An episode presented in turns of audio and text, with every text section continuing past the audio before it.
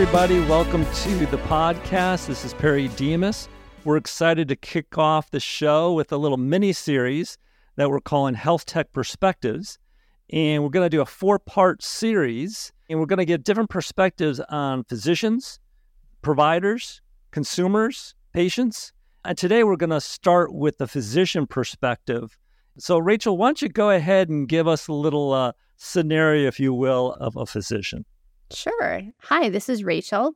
And this is a scenario that happens every day, so many times a day, but it's a little bit different because this is our ideal scenario of what we wanted to happen. So picture this it's Thursday, it's Thursday afternoon. I'm a physician, I'm an OBGYN. I am on my 12th patient of the day.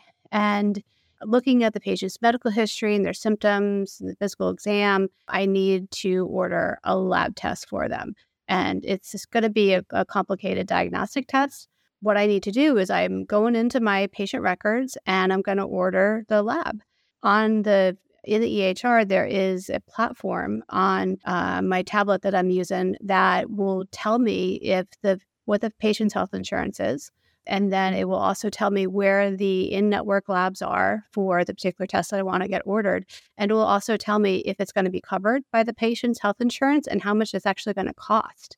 And I can have that discussion with my patient right there in the room. And then, you know, they agree to it saying, hey, it's going to be $100. I can cover that. I need to go to this lab down the street, but that's, that's going to save me some money. So I finish my exam with the patient. They go on their way to get the test ordered. And then I have a couple spare minutes that I can, you know, check my email and go to the bathroom and, you know, knowing that I've done a good job for that particular patient. Life is good. That that's an ideal scenario. So, uh, Rachel, I did not know that you were a fiction author. Only in my spare time. So that that's that's going to be my job after CareViso. So that, that's a great scenario just to kind of kick off our discussion. And everybody, welcome to Health Tech uh, Checkup.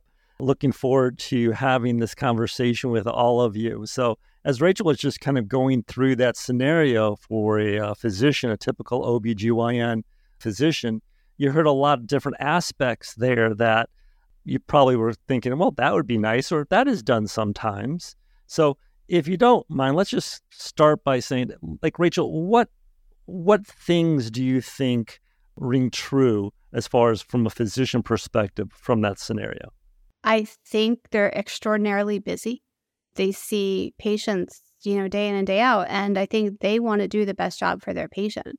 They understand that there are going to be health care, health insurance nuances, but I think that's where that's where it ends. I think right now the physician has such a limitation that they can navigate the complexities of an individual patient's health plan because there's thousands of health plans out there. Even if a physician is in a, a geographic area where there's six or seven major health plans, they're still probably going to encounter at least a dozen of them throughout the week. And health plans are changing their requirements all the time.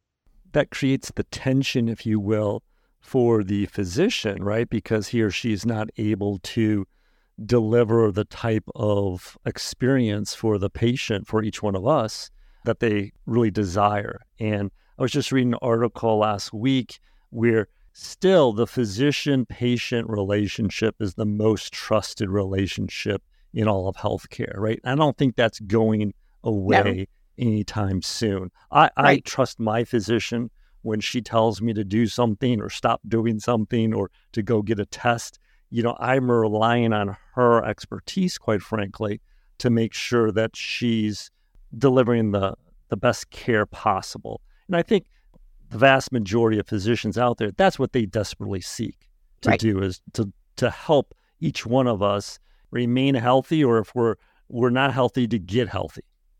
Exactly. Exactly. No, I think that's we we don't want that to change. I mean, the the physician should be there to look after our overall health, but expecting them to know the nuances of our health insurance, I think that's that's a little unrealistic. So for them to expand, you know, I, I want them to focus on treating me as kind of my health conditions and not really, you know, have all this bogged down about how about how to navigate what health plan do I have? What did I sign up for? they're not going to know what I did back in November.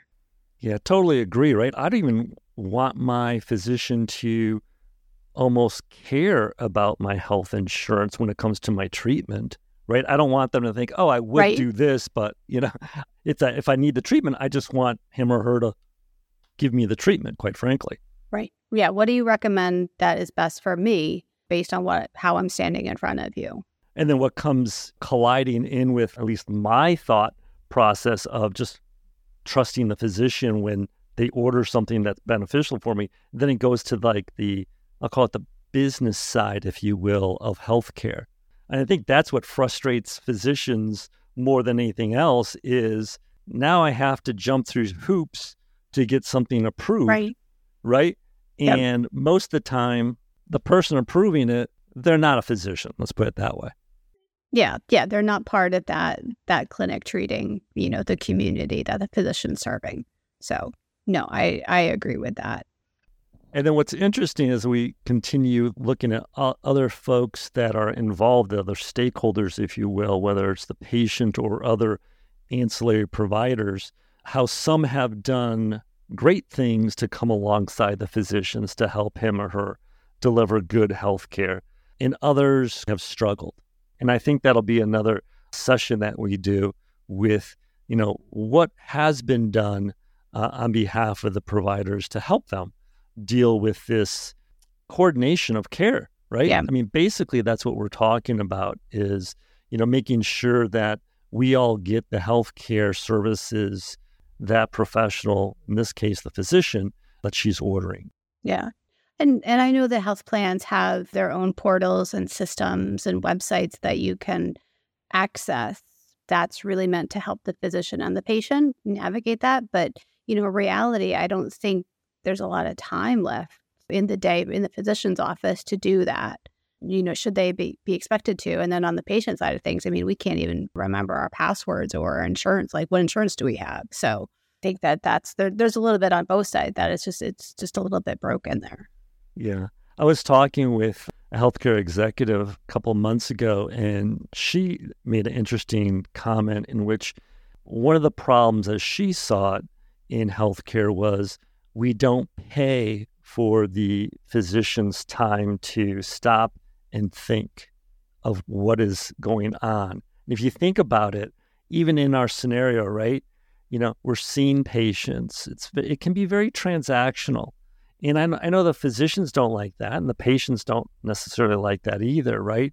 But I'm seeing X number of patients a day trying to do the best I can and not having that time to be able to sit and think, okay, now let me go through the history again with this patient to see what's going on and figure out, quite frankly, it doesn't have to happen all the time, right? I mean, if I'm just right. there for a physical, just do the physical. I'm in and out cough, do some lab work, send me to get some imaging, whatever the case is. But that time to think I thought was very interesting because there is no code for that. Right. I yep. use code 12693 for, oh, that, that's thinking process. We need to probably give physicians the tools so that they can have more time in their day to allow to treat that patient. I feel like it's gotten so far away from that. Like, why is it so broken?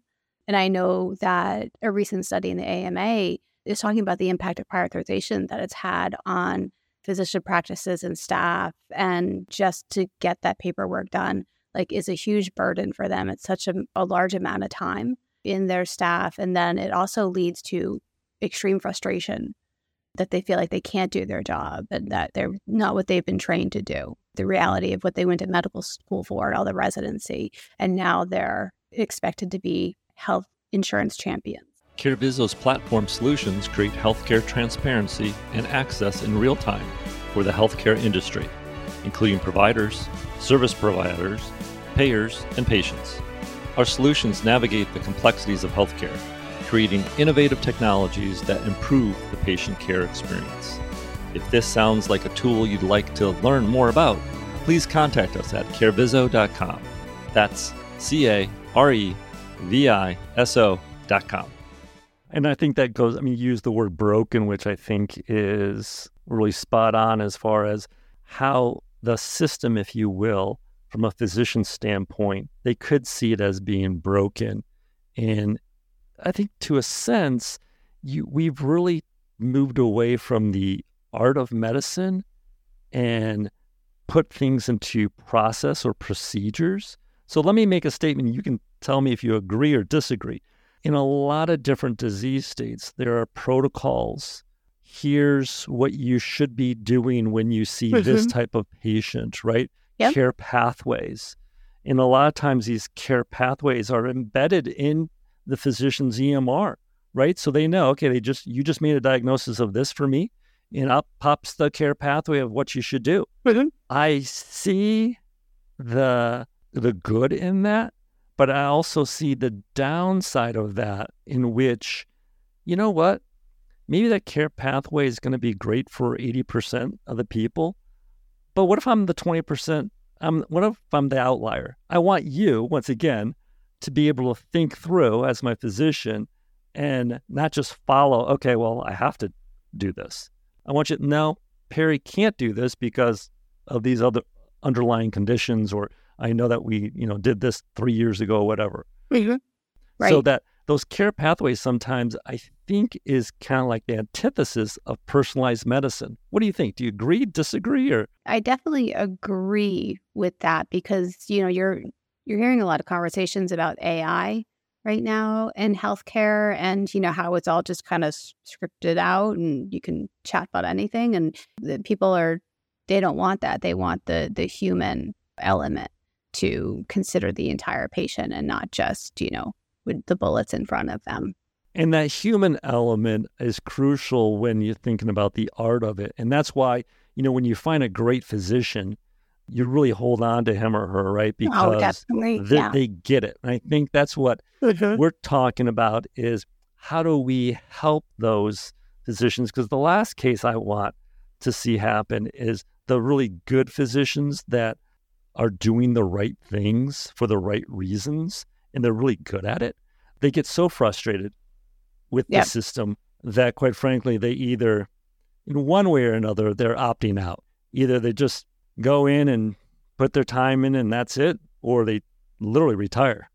Yeah, no, no, that's and and that's a bad day for everyone. So for the physician, because you know their their goal was to get into med school and pass those exams and those boards, and how much time did they spend in that, and then to end up in a in a system that they feel is broken and they're not valued for for their mind and their intellect and treating the patient, you know, without all these hurdles. I mean, I went to the physician a few months ago and it was my first time with this particular physician and they were amazing. And they recognized you know kind of what i was going through and their recommendations to me they talked me through the insurance hurdles that we would have to navigate like oh well this is really you want this prescription but we can't get to it right now so you need to do this first and then this person then i'm going to have to write a letter and you know kind of beg and plead for your health insurance to and they they understood that and they knew that and I appreciated that. But I, I feel that's un- unrealistic because can this physician keep that up for their entire career? That that is asking a lot for yeah. anybody. Yeah. Until then, we'll hopefully come up with some new tools and technologies to help that physician navigate the complexities of my particular health insurance situation and there I know the government is doing a lot to try and have some legislation to make it easier and it's that it's more focused for patients so you know having the transparency for patients to understand what they're going to get charged and you know what their rights are. We need to be able to give the physicians some tools to keep up with this complexities that they're they're forced to operate under. I totally agree and you know why? Because these individuals if you give them the right tools they'll flourish. I, I really do believe that right? Because a lot of them they're used to getting all a's in class. That's why you know what the really smart, smart ones, right? you know, there's not too many dumb physicians out there, and uh, so they they're, they're achievers. So I think if we come alongside them and give them the tools that, in a way that is not burdensome to them, right? Because at the core, they really do want to engage, like kind of like what you shared with your physician. They want to sit down and talk with you and talk it through. And if the tools are there to help them have a better conversation, of course, to do that. but yeah. not to, like you said earlier, have AI because otherwise I'll just like get on Chat GPT and say, okay, I have this, you know, di- you know, what, what's my diagnosis? yeah, that that's not that's not a good place to end up, Perry. So you know, I I I do confess that I I've I've Chat GPT'd a few things, but you know, that's we'll leave it to the professionals to that's right. You know, to give their perspective on it. That's good. Well, as we continue with the different perspectives, I look forward to hearing more about how various groups and individuals are all not only how they see things and their current struggles, right? Because we're talking a little bit about the struggles of a physician and how he or she's got to maneuver in the current system and how it could be uh, somewhat broken in certain areas. But the the the optimist in me says, you know what? But there's enough people out there, and the problem is big enough in which really smart people are working on great solutions that we will all benefit from so that we can once again come alongside one another and make the healthcare system better here in the United States. I think that we've seen some of that evolve on the pharmaceutical side of things. Like there's a lot of tools out there that will help you navigate your prescription costs and there's a lot of services that people can use for free and just say okay how how can i get this medicine to help treat what i'm going through whether it's a one time or or a chronic thing and hopefully that can be brought to the rest of healthcare so that i know if i have to get an mri where am i going to go and what am i going to expect how many bills am i going to expect coming from that because it's almost like you have to have a you know, a degree in healthcare insurance lingo to be able to understand what is what's going to come come to you. That's right. Yeah, I, have been doing this for many years, and I still get confused when I get some documentation back exactly what's happening and, and why. Right. So, right. I mean, it, it is very complex, and and you brought up pharmaceutical manufacturers, and I think you know we'll we'll talk more about those groups in a later podcast. But I think it does it is a good example of how certain groups have done a good job with helping physicians without adding too much on their plate. Make it easy for them to be able to help all of us, the patients, the consumer. And those types of solutions seem to be embraced by the physician community and and and I think we'll have some good examples of how different groups have done that in the past. To bring in the the CareViso perspective, like we're you know in our daily business, we're trying to bring certain tools to the broader set of healthcare to be able to say, hey, how much is this going to cost ahead of time? Is it in network with my insurance physician, or can we choose something different, you know, something comparable? and have that conversation at the point of care. And then if there is requirements such as a prior authorization, what how do we get that processed? So and have that happen more in real time versus two months after the fact. And from a physician perspective, I mean they take an oath, right? Do no harm. And I know that in the past we have talked about financial toxicity, which I think is such a very terrible term. Yeah. But it's true, right? in which ma- there's a vast majority of people that actually end up bankrupt because of their healthcare services.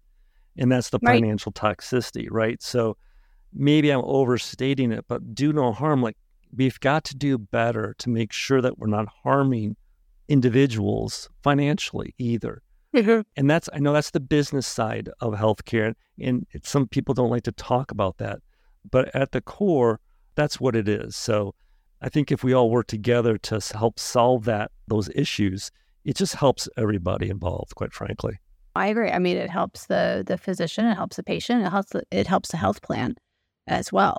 Because if there is that knowledge of what what the service or procedure is going to cost ahead of time, what's the best option based on the insurance plan that the patient has, or if they're self insured, where that pathway, kind of figuring in the the business side to your healthcare at the same time, because the number of Americans in this country that have medical debt is staggering, you know, and, and some of it is quite large and significant. I mean, I think we see situations every day where there's funds that are being raised, eh, grassroots organizations to help with people's medical bills. And I totally understand and no fault of theirs that how these situations occur.